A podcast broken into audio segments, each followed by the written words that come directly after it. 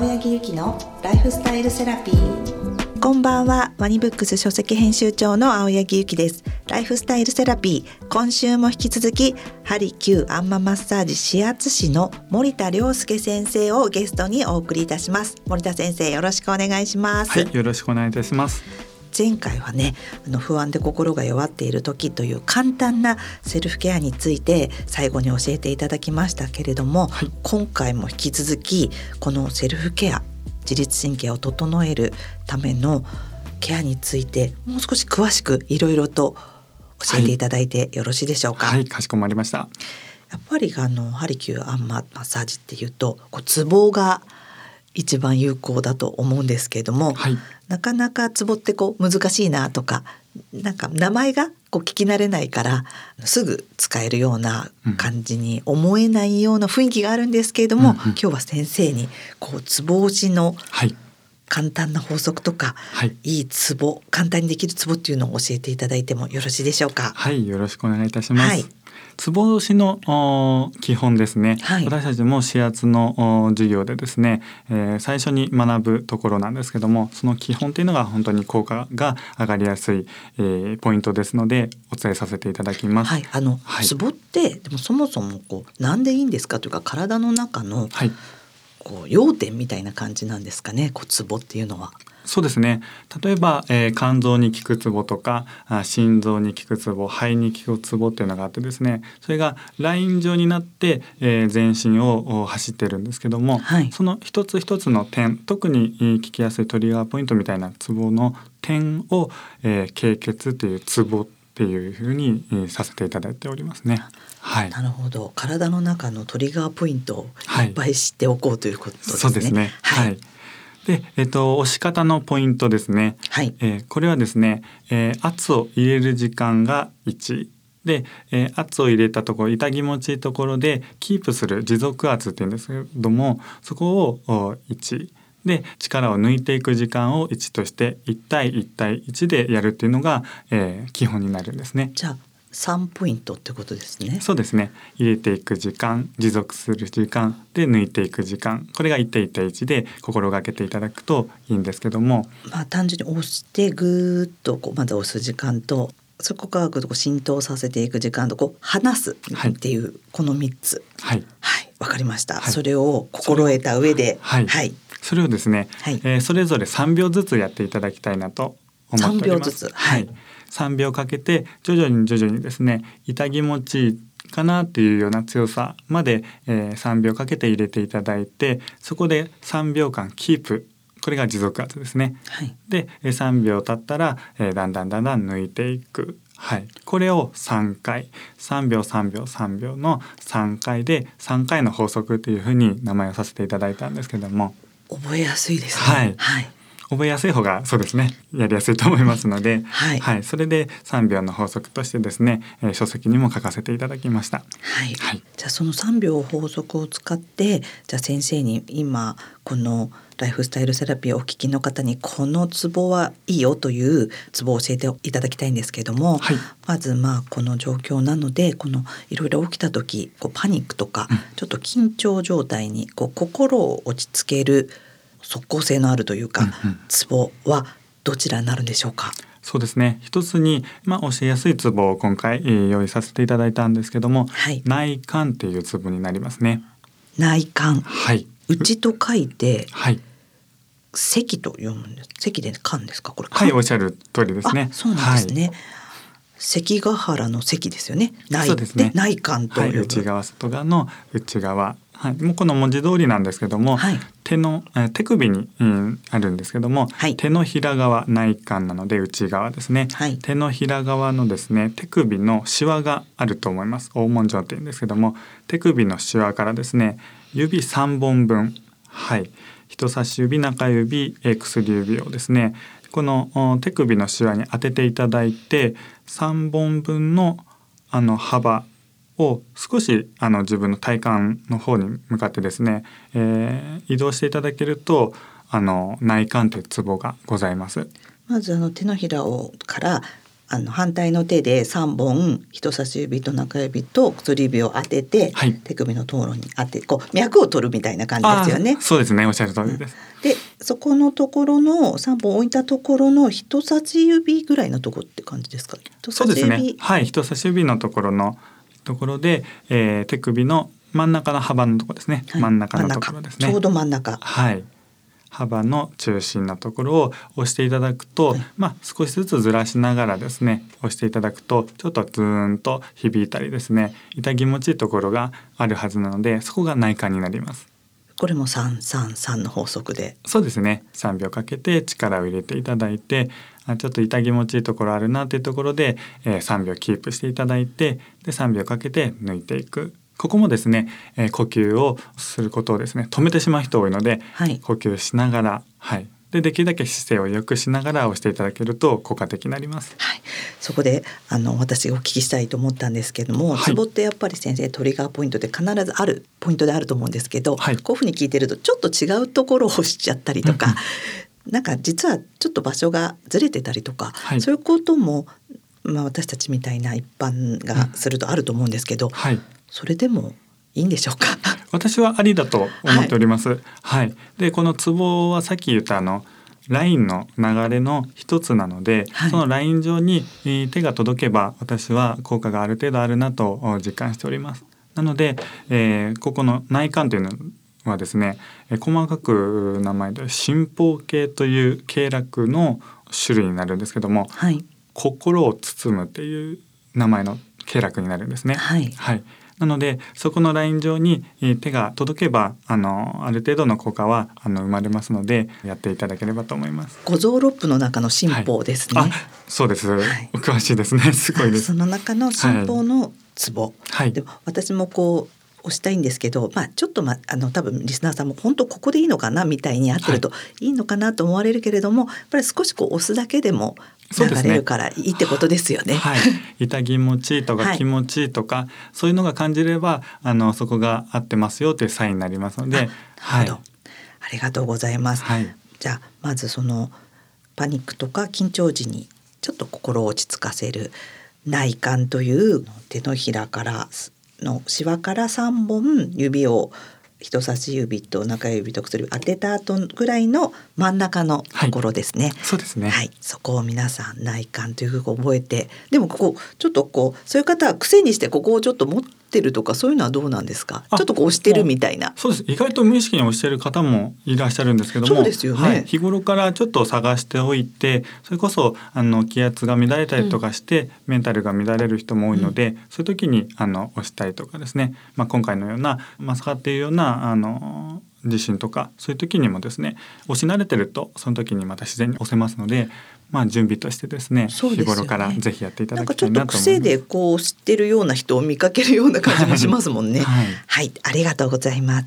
あとは今こう慢性的にこうストレスがあると、その時に聞くまあ誰でもというか、はい、万能なツボっていうものがあれば教えていただきたいんですけど、はい、えー、百会というツボになります。百会、百に会うと書いて人と会うの会うで百会ですね。はい、はいえー、これはですね、えー、頭のてっぺんに、えー、ございます。てっぺん。はい。えー、体をですね、はい、右と左に分ける、まあ、体の中心の線これを正中線って言うんですけども、はい、そこの縦のラインとあとは両耳ですね。左右の耳を上に上がって横のラインですね、はい、ここが交わるところの頭のてっぺんに百会というツボがあります、はい、はい、ここもですね、まあ、1ミリずつぐらいですねちょっと周りを押していただいて特にですね響くところがあると思うんですね。あちょっと気持ちいいとかあズーンとするとか硬いとか、はい、これがまた体のあのサインになりますのでそこをですねぐっと押していただけると効果的です。ツボ押しの3の法則でそうですね3秒かけて、えー、押していただいて3秒かけて、えー、持続していただいて3秒かけて抜いていくこれを3回繰り返していただければなと思います。この硬いのっていうのも少しやっぱ柔らかいぐらいがいいんですか？そうですね。少し柔らかいぐらいが良くてですね。硬いとストレスが溜まってるサインだったりとかまたその慢性的にストレスが溜まってるとむくんでしまったりしてブヨブヨしてる方もいるんですけども、はい、えそういうのも体のサインになります。ブヨブヨしてる。あ、ちょっと触ると、えむくみですね。はい、はい、今自分で触ってみたらやっぱ硬いですね。そうすると無意識にちょっと歯を噛みしめてたりとか、はい、首肩こりがあるかなそこ気をつけようかなっていうようなきっかけになりますね。なるほど。これもあのちょっと仕事中にグッと押せるツボですね。そうですね、はい、呼吸をしながらやっていただけると一回リラックス体ができると思います。はい、ありがとうございます。もう少しこうお守り的にご自分がもう一つこう気持ちをリラックスしたいなってこう疲れたなと思った時とか、はい、帰ったらここを押せばいいんじゃないみたいな、また万能ツボっていうのはそうですね。どちらになりますか？はい、えー、気持ちがリラックスするツボに神門神の門と書いてですね神門というツボがあるんですけども、はい、それはあの先ほど言ったあの内科に近いツボでして、はい、また手の方あの本当に手の方にはですねメンタルに効くツボがたくさんあるんですけども、ね。はい、なので単純に温めるというのも大事なんですけども、はい、その手のひら側のまた手首のところにシワがありますね。はい、はい、の小指側に剣があると思うんですけども、はい、はい、えー、小指側のシワのところにですね、えー、ここに神門がございます。うちの手のひらの小指のちょうどずっとまっすぐ下して、はい、ちょうど手のシワあたりのそうですね。ところにギリギリ手首の、そうなんですよ。縦にピンと、はい、剣があるんですけども、はい、そのちょっと内側。内側、はい、そうですね。ここに、えー、ありますのでまたここを押していただくっていうところなんですけどもこのようにですね何種類かあのストレスに効くツボっていうのはあるのでそこを一つ一つ押していただいて、はい、響くところがあその方に合ってるツボだと思ってですね、えー、自分のお守りにしていただければなと思いますね。そういうのが体からの反応になります。ここもまた癖のように押せるところですね。そうですね。押しやすいところをちょっと選ばさせていただきました、ね。はい、ありがとうございます先生じゃあこの3つの内観というものと百会神門この3つはちょっと覚えて今お守りのツボとして覚えておきたいと思います、はい、ありがとうございます、はい、ありがとうございます。でもこのまあツボっていうとね本当にちょっとじゃあ難しいわって思われる方は例えば今こうストレスをこうためないために先生こう自律神経にいいこと大全でも書かれてると思うんですけども、はい、なんかこういうことをしたら今自律神経がまあこう整うんじゃないかっていうような行動みたいなのっていうのも教えていただきたいなと思っていて書籍にはねい。っぱい書いてあるんですけれども、はい、その中で先生が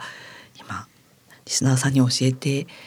いただけるものはどんなのがありますでしょうか？はい。まずはですね1日10分でも一人でぼーっとすることこれをお勧めさせていただきます。1日10分一人でぼーっとする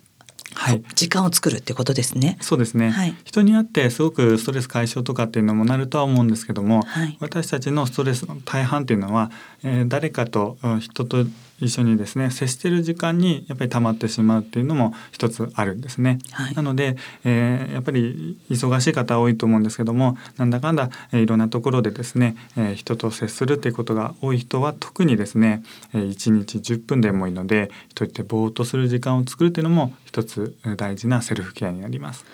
これは例えば一人暮らしをしてても自分の家の中で忙しくしてちゃダメなんですね。ぼーっとする時間が大事なんですね。そうですね。うん、そういう場合は本当に、えー、ぼーっとしていただいて、できればあの自然が多いところでできると非常にいいので、近くの公園とかですね、えー、通勤の帰りにもしあったらあそこで一回ぼーっとする時間を作っていただいて帰るとかしていただくと